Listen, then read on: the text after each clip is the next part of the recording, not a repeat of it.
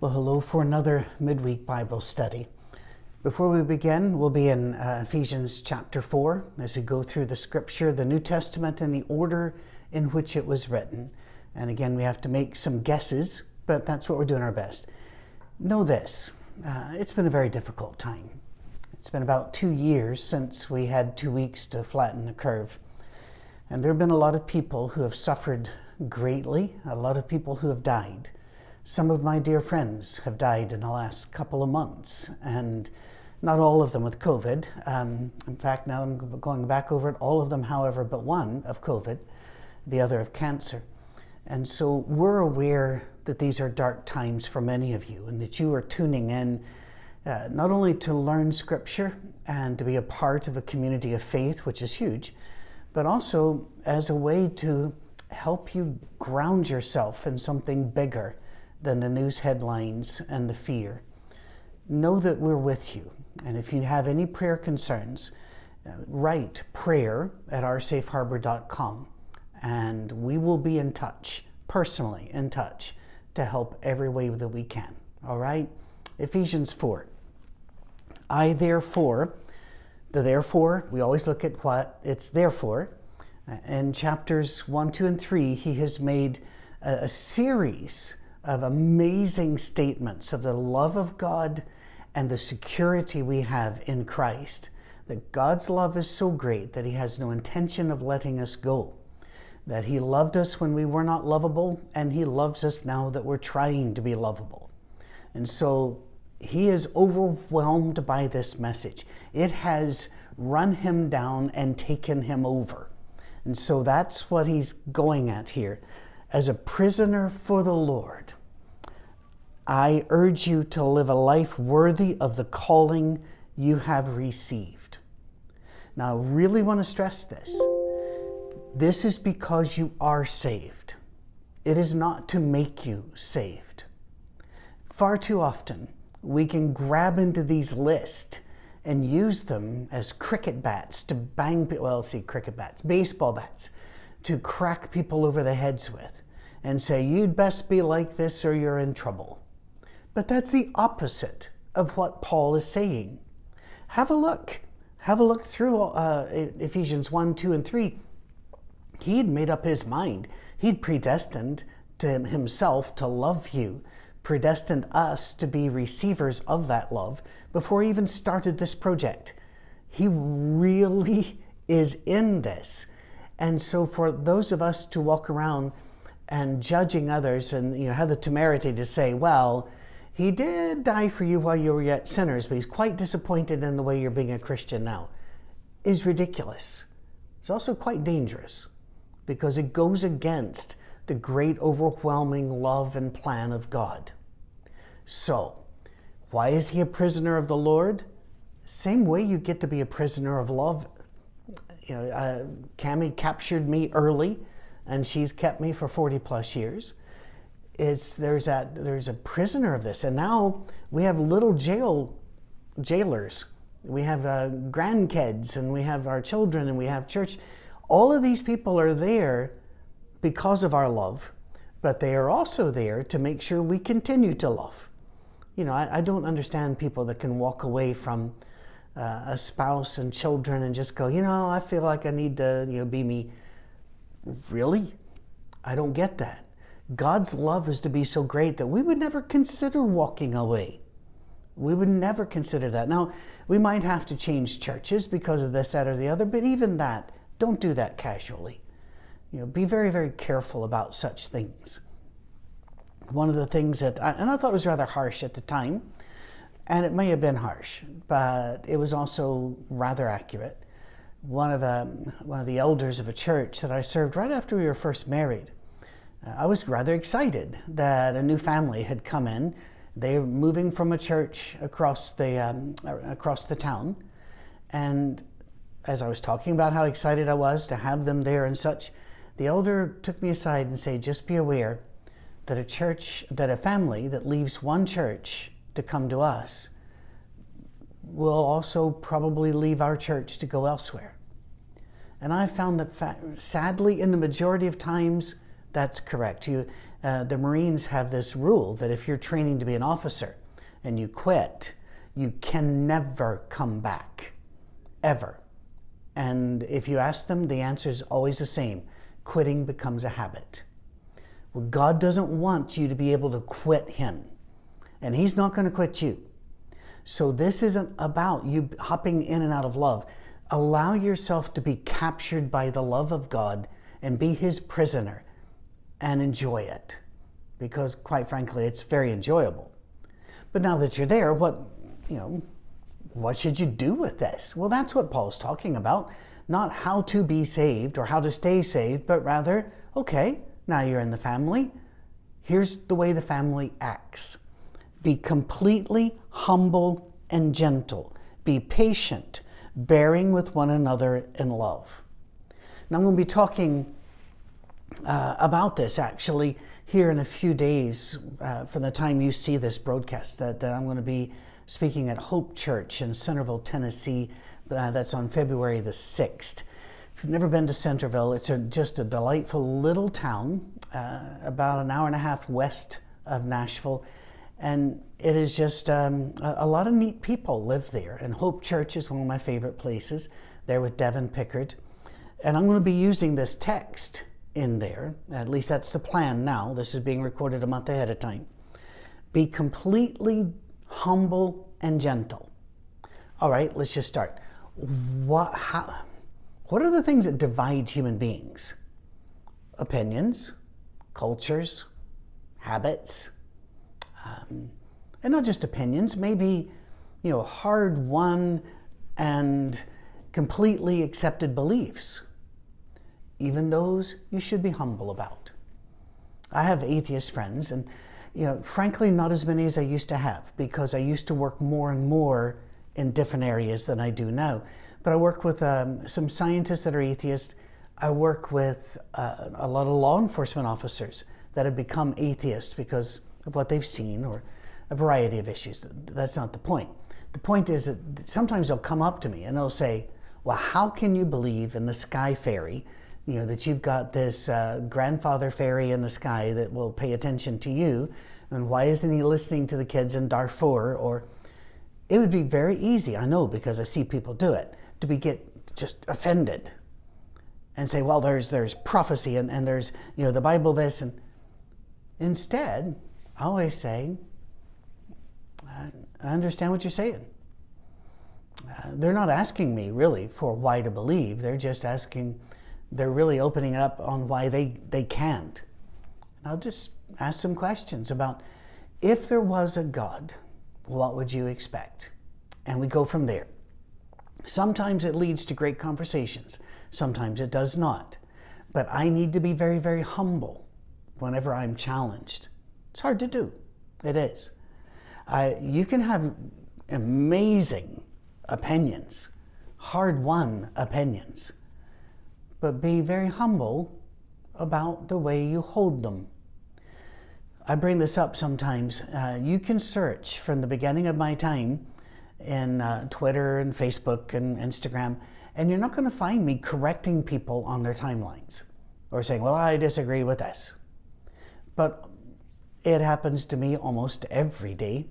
And when on these broadcasts, um, one of the rules is don't read the comments. And that's just a rule. And you know this because uh, comments are where the keyboard commandos cut loose. And they, they do no matter what you ask them to do. And uh, recently, I'm on, on the same day, I made a comment about certain Star Wars based universe program that I thought was moving too slow and I didn't really care that much about. And you could tell that I had offended some people's religious sensibilities because the Star Wars was, ah, that was everything to them. And another, I made what to me was just a humorous reality that every minister deals with. And that is, years and years ago, it happened all through my growing up, all through my early ministry life, that you'd approach somebody and you would say, Would you do the communion this coming Sunday or in two weeks? And we'd love you to give you time to think about what you want to say, prepare. And then you send them little notes or make phone calls every couple days saying, Looking forward to it, God bless you only to have them stand up and kind of go, well, and then start paging through the Bible. As I was driving here this morning, I started thinking about what I should say. You're going, and this is people. And I got a couple of people saying, Well, you're making fun of our church. No. I was bringing up the human tendency to not take things seriously and prepare. And yet, boom, in public. Now, a couple were in private, which I appreciate, but in public, I was excoriated on some sites. Where's the humility that allows us just to say things? You could say, for example, let's go back to the Star Wars thing that you love Star Wars, you hate Star Trek, or vice versa. Or that you, and I ought to be able to look at you and go, okay, which is really what I do. Uh, I'm, I'm fine with it. And you might even say, I've been, I've been to the United Kingdom, and I really enjoyed the south of England a lot more than Scotland. And inside, I might think you're nuts. But you might be right. Be completely humble. It's hard. It's hard to lay it aside. It's hard not to react but we've been asked to. We've been asked to hold back, be very humble and gentle. Even when you do need to correct somebody, there might be a gentle way to do it. Now, hand up here on I often get this wrong, but I'm really trying. I hope that comes across that I'm really trying. And when I blow it, I hope that you can tell that I know I blew it. All right. But he goes further be patient, bearing with one another in love. Let me ask you a question. Why would you need to bear with somebody if it was easy? I, I think the word choice there by Paul uh, is an appropriate one and a meaningful one, carries a lot of weight. Bearing with one another is a chore. It is. And that's not an insult to you. It's not an insult to humanity. It is an observation. Observations are not attacks. People are difficult. I'm a people. I'm in the group. If you drew a Venn diagram, I would be in the bubble that said difficult people, because all people are. Especially those who think they're right, and especially those who think they aren't hard to bear and especially those who think that they are the standard to which others should aspire. Bear with those people. Bear with the slow, bear with the too fast, bear with the silly, bear with the too solemn. It's difficult, but that's why it said bear with. Be patient, bear with one another, and to do it not, out of, not with exasperation and gritted teeth but in love. And that whole goes back. Do you remember? We just came out of Romans. Romans chapter 14, verse 1 through chapter 15, verse 7 starts with don't dispute with people over things that can be disputed. Ends with accept one another as Christ has accepted you. Paul has a theme, an um, overriding, overwhelming theme that has made him prisoner. And I feel it's, it's just an awful crime that we've made Paul into being a big law and list giver. When if you really look at his writing and watch it unfold, it's all about love and the assurance of salvation and grace, like it is here. And then verse 3 make every, every effort to keep the unity of the Spirit and the bond of peace. Every effort. I've had people tell me before, well, I did everything I could. And sometimes they are correct.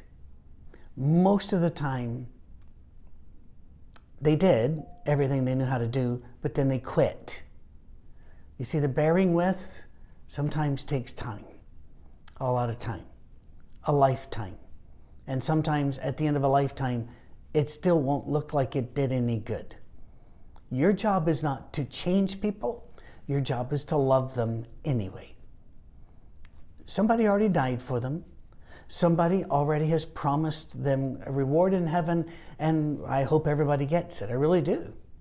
And we're going to talk more about that, but that's that's probably going to be in a Monday morning message series that's a, a long way off. We just started a new series there. Uh, and that's going to take some time. Make every effort also makes me think of uh, Paul when he looks at him and goes, You haven't yet resisted unto blood. In other words, people say, oh, I'm just, you know, I tried to put up with it. And Paul's going, You know, you might want to look at me. Paul, not Patrick. Paul, he'd been, they tried to kill him with rocks. They beat him with rods. He was shipwrecked. He was imprisoned. They eventually cut off his head. And he's looking at, at us going, I'm not seeing so many scars, so don't try to impress me by saying, I, you know, I resisted. Because you, I don't see any blood on the floor yet. And Paul had the right to say that because he'd been there, you know, and he had seen it. So make every effort.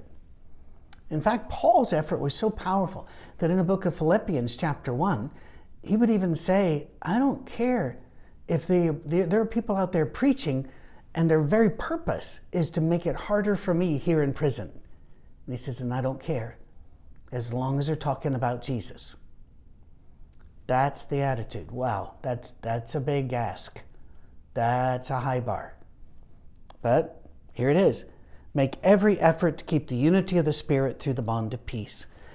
You will find, um, if you know me for a long period of time and you sit around and talk to me, that when people talk about things, I very often do not venture an opinion. I know it's hard to believe because every time you see me, I'm talking. But here's the truth you can check with Cami and those that know me. If I'm not working, I'm not talking. And it's not because, you know, you're not paying me, so I'm not talking. No, it's um, doing this is nerve wracking to me. Preaching is nerve wracking to me. Public speaking is.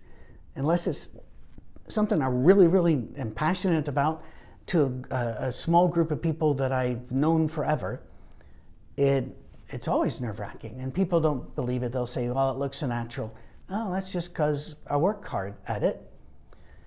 But if you're sitting around talking about this, that, or the other, I will rarely venture an opinion or answer yours because I don't need to. And you don't need to either. You see, we can stay united better if we don't fight each other and don't even bring up those differences among us. Uh, there are people that no matter what I post on Monday Morning Message, it is like I've hit them with a cattle prod. And boom, the emails come every week. And I, and I keep saying, it's all right, but I'm not going to argue with you. It's all right. Set up a, a, a podcast or something and, and present your point of view. You know, I'm not going to turn this into a debating society. Oh, it, it makes them angry. But just, I'm going to let them do it. I'm not going to post their stuff, put it on Twitter, and say, these are the names. I'm not going to dox them or try to cancel them. It's, um, I don't know what it is about humans that feel the need to make other people see what they see. You don't, don't need to. You can enjoy being who you are and loving who they are. Make every effort to keep the unity of the Spirit through the bond of peace. Through peace, not through regulation. Many church leaders believe the way to keep the unity of the church is through these sets of rules. These people don't like it if we clap. These people don't like it if we have bells. These people don't like it if we sing certain songs. These people don't like it if we don't sing certain songs. So we're going to make all of these rules to keep us united. No, no. Rules don't unite you, love does. And the overwhelming desire for peace, that will do it. That will do it. There is one body and one spirit, just as you were called to one hope when you were called. One Lord, one faith, one baptism, one God and Father of all, who is over all and through all and in all. And yet, I grew up with this passage being used to divide us and set us apart as the only true church as opposed to the other ones. And if you're looking at that and said, how in the world did you do that? It took skill.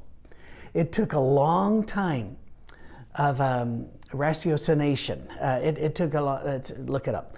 It, it, took a long time of scholasticism, where you would grab bits and pieces uh, and you would have an opinion already and you'd assemble the puzzle the way you wanted it to look. But we would say things like, there's only one body, so this denominational stuff, if you're a member of a denomination, you're not a member because that's a, that's a division. I don't think we quite understood the concept of what denominations were. And I say we, because I taught it. I believed that. I taught all of that. because that's what I was taught. And then you go back and you just read it. How can we be completely humble, keeping our opinions to ourselves? Remember in Romans 14 and 15, keep it to yourself. How can we be humble? How can we keep the unity of the Spirit through the bond of peace? Paul says, because you are united already.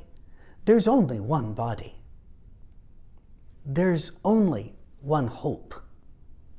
And we would jump on this one baptism and one faith. And that faith we equated with being our church system of doing things. No, our faith is that Jesus will save us because we need a Savior. He's the Savior, the Son of God. That's our faith. In fact, Paul said, as we've already looked when we went through the books of Corinthians, that's all he knows. He's happy knowing nothing other than Jesus and Him crucified. That's it. That's enough. And a lot of us are going, what, what, what? Yes, it is enough if you add this. And we all add a different thing. And after a while, it begins to look like a big, top heavy, bureaucratic church and not a movement of people across the planet bringing heaven everywhere they go. One hope. What is our hope? Um, there's a song. And again, you may love this song, and that's entirely fine. I, I, I seriously, I don't have a problem with it. I have a problem singing it uh, or certain verses of it. Um, it talks about, I'm satisfied with just a cottage below, a little silver, a little gold. But in that city where the ransom will shine, I want a gold one that's silver lined. You know, I think I get it. I do. Because Christians, and perhaps the one who wrote that, often suffer on this planet, and sometimes they are in want, they're in need, they're cold, or they're hungry, or they are threatened, or they have um, there's food anxiety, there's a loss of jobs. I get it. And so they're dreaming of this big, beautiful place in heaven. Well, I think we all want to go to heaven, and we all want heaven already in us, which it is, by the way, spoiler alert. But um, I just have a hard time with that. First of all, I, I'd be lying. I'm satisfied with just a cottage below. I live in a nice house in a middle class neighborhood. It's not a cottage. It has running water, it has air conditioner and heat, both of which we use extensively. It has nice floors. A couple of them crack every now and then, but you know, I crack when I move too, so it's not a cottage. In fact, when I was a boy, had I come into the house that I live in now, I would have thought it was a mansion. Now I don't think it is. Now I think it's just a middle class, and even not an upper middle, just a middle middle. But um, I, uh, I, I don't think I can say satisfied with just these little things. You know, I can't wait for the big stuff. It's kind of like that other old hymn, There Will Be Showers of, of, of Blessing. In the chorus, it goes, Mercy drops round us are falling, but for the showers we plead. And I'm going, I cannot call what God has poured into my life mere mercy drops. He has flooded me with mercy and blessings. But what happens if you sing those and they mean a lot to you? Hey, I'll sing right along with you. Maybe a little quiet during one of the verses or two, just because I, and God understands that. But then I'll join in heartily when I can, because we are all really having one hope. I don't think each of us get a mansion in heaven. I think that was a mistranslation in John 14. And I'm not alone. Um, and again, not a Greek reader, um, expert by any stretch. I just make a lot of friends and I know who is. And most of the newer versions doesn't say, in my father's house there are many mansions. It says rooms. You get to stay in the big house. He's got room for you. I don't know how that works.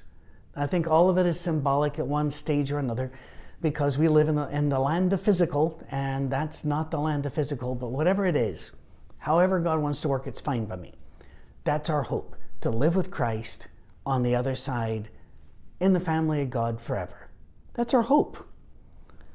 There's one body, one spirit, just as you were called to one hope when you were called one Lord. I'll never forget the man uh, who was red in face. I was quite worried about his heart, not about like, you know, you, I'm afraid your heart's not right. No, I mean, I thought he might have a stroke. He had worked himself up to that state. His hands were flying about. He's leaning in, red faced, beads of sweat on, veins popping, angry at me. He felt I was killing his church and ruining his church because I was suggesting that not just that church is going to heaven. It really upset him. And he kept accusing me of various things, and he finally got his finger right up near my face, which I'm very uncomfortable with, by the way. Uh, and that doesn't give you permission to come and go, ha ha ha. No, it doesn't. Um, be kind. And he, he, he growled, You are in disagreement with God. And I looked at him because I'd already asked several times if he could show me where. I said, No, I'm in disagreement with you. And I can tell the difference between you and God. I can tell the difference between me and God. Oh, yeah. I fear for those who think God thinks like they think and likes what they like and votes the way they would vote. And I fear for those people.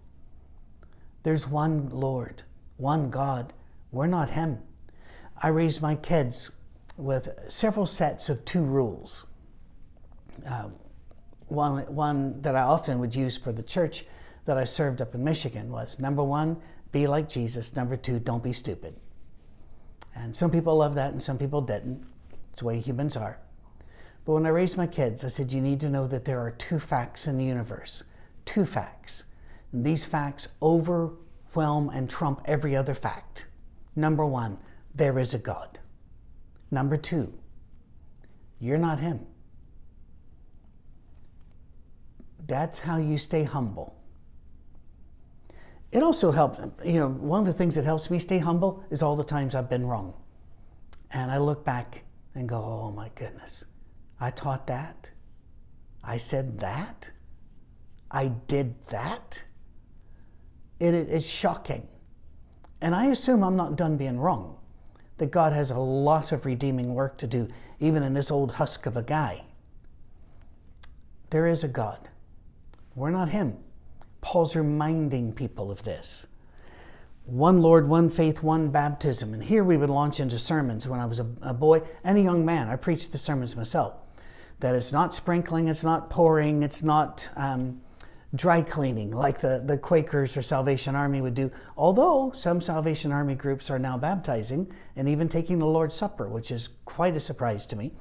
Uh, they, they've always been a sacrament free church and a movement. But, you know, people change. But we would say, no, it has to be immersion and not immersion to join the church or that not immersion because you are saved, but immersion because you believe and you know you're lost and now to be saved. And by the way, I think we had most of that absolutely dead on correct.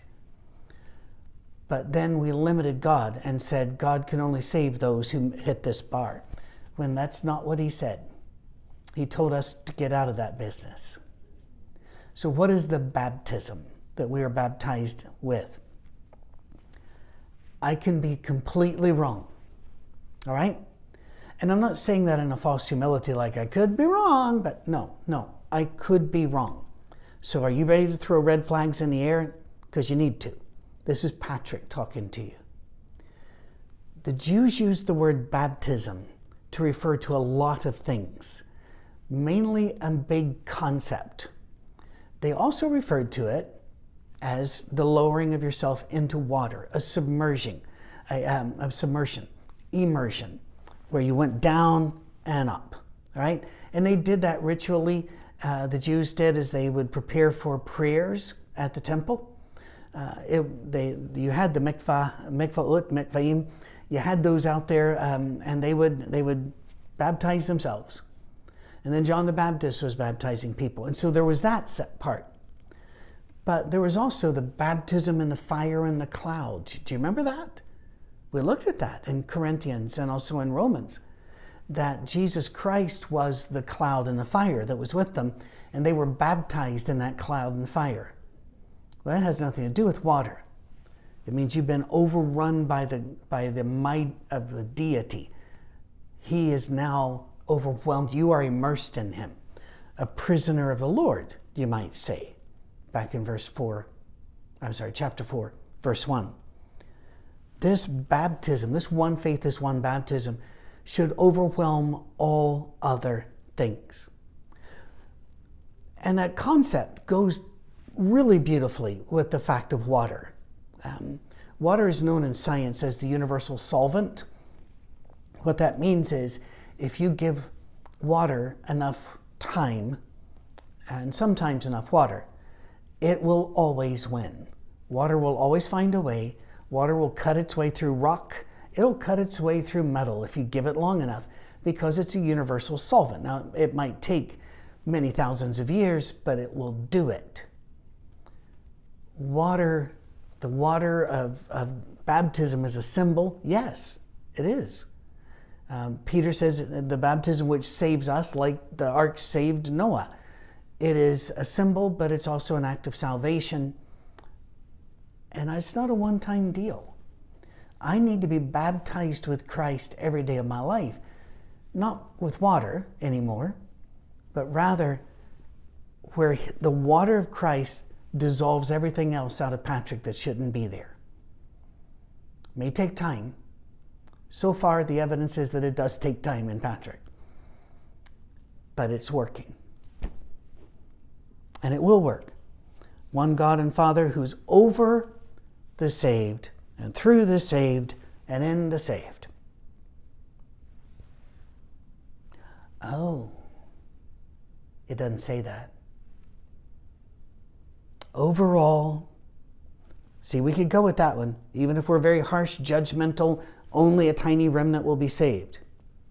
That he is still over all and through all. Well, we could, we, we could find a way with that one. Um, that, that God's presence is everywhere, and that's how he's through all and in all. We've often said, Christians, that one of the great benefits of being a Christian is that the Father, Son, and Holy Spirit are now resident within us. And Paul just says he's resident everywhere. And if that's shocking to you, please go revisit Acts when Paul's up on Mars Hill looking at a bunch of pagan people. And he said, That God that you've missed isn't far from any of you. You don't have to go seek him. He's already there. Isn't that cool? Ramifications of that are pretty impressive and overwhelming, like a flood, like a baptism, like being cracked with the universal solvent and submerged under it. Then, here's the fact He may be, all of these things are true, and yet we are still people.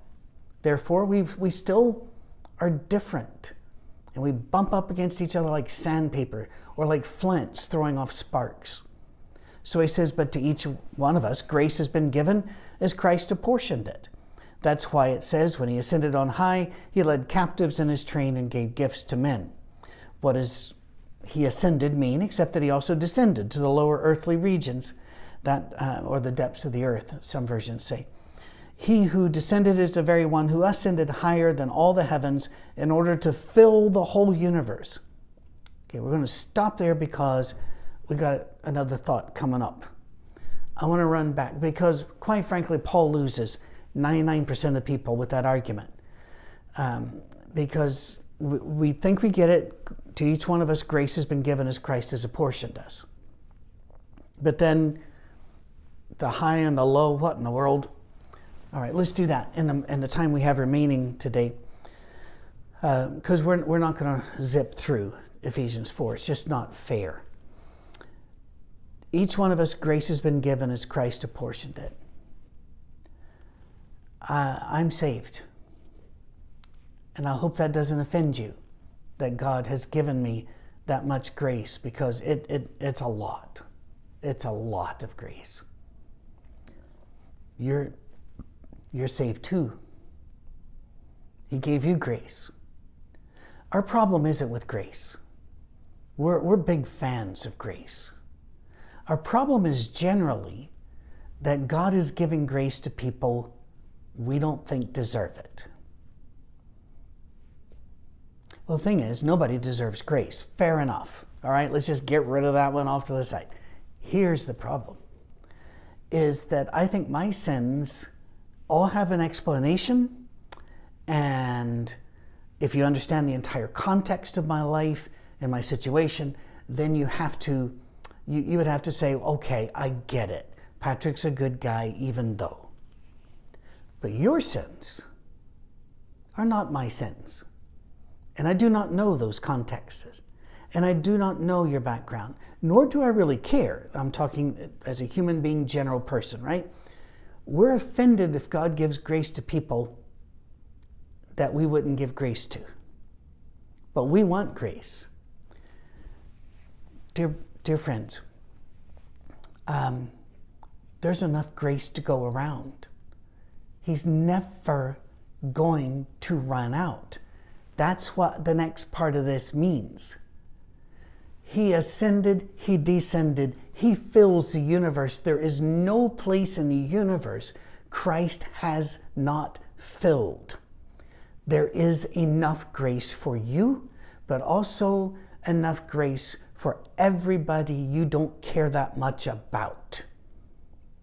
And you're going to need then to go back to the first of chapter 4 and be humble and gentle and bear with each other in love. You see how it comes together now? That's what that whole up and down thing meant. It's a very Jewish way of arguing. Those of us in the West, we miss it unless we have good friends who are scholars of the culture and the language of the day. And thank God we have those people. They write big, long, dusty books that few of us will read. But if you did read, you might go, wow, these people really, they helped me out here. I see something. Well, it was He, Christ, who gave some to be apostles, some to be prophets, some to be evangelists, some to be pastors and teachers. Let's just split those up. Um, we generally do really quick definitions of these. Apostles, we say those are those sent, because that's what that means. It, there's a lot more weight to it. Some will say to be an apostle, you had to be called by Christ and you had to have seen him before and after his resurrection. And they, they have a good argument for that. But um, I'm not sure that we can quite close the lid on that at this stage.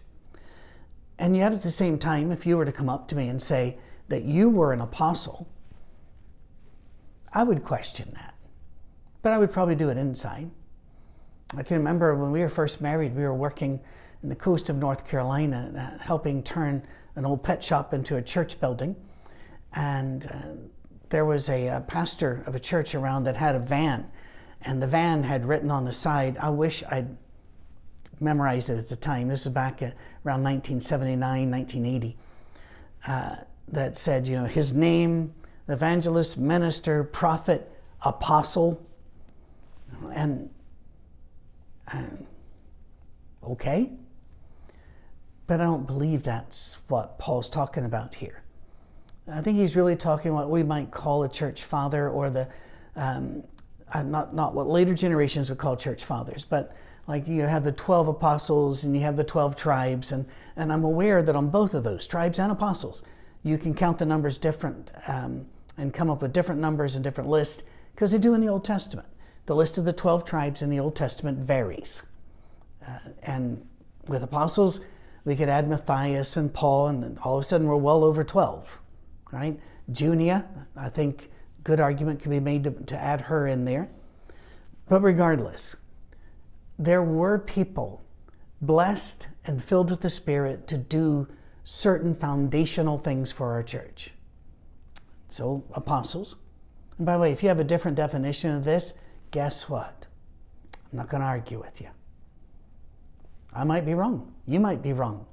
But we have one faith in one God, and we're not Him. So, some to be prophets. The word prophet generally means people that are skilled at saying the things of God in public. Uh, so, preachers, teachers, if it's a larger group, most of the time when it says teachers, it's referring to a smaller group uh, because those are two different skill sets. Uh, some people have both, but you, not necessarily. Some to be evangelists, those are people on the move. I think of the late Jerry Tallman, who was the evangelist for the Rochester Church of Christ in Rochester Hills, Michigan, for a very long time. A pure evangelist and a stunningly effective one. Uh, just, I was in awe of Jerry. And he has now gone on to see Jesus, and I look forward to seeing him again. But these are people who they're, they're about the good news. They are spreaders of the good news. And they go reaching people who haven't heard the good news. Some to be pastors, those are leaders of people who already have faith, but they need, they need protected and loved and taught and cared for. Uh, and then teachers, smaller groups, to prepare God's people for works of service so that the body of Christ might be built up until we all reach the unity in the faith. So we are united, but we, we have some work to do to show the unity we already have. And in the knowledge of the Son of God, we all grow up and become mature, attaining to the whole measure of the fullness of Christ. Oh, that last line gives it away. So, should we beat ourselves up now because we're not all completely united in the faith and in the knowledge of the Son of God? No, because one of our goals is also to be full of the whole measure of the fullness of Christ.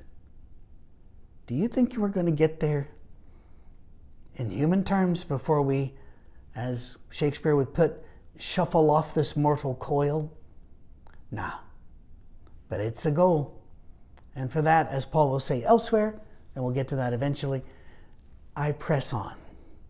Forgetting the things that are behind, I press on. So let's press on. Next week, we'll pick it up right here. God bless. Thanks for tuning in. Please subscribe, share this with others. Thank you for those who give. It's just amazing. You have been wonderful. God bless you. Cheers.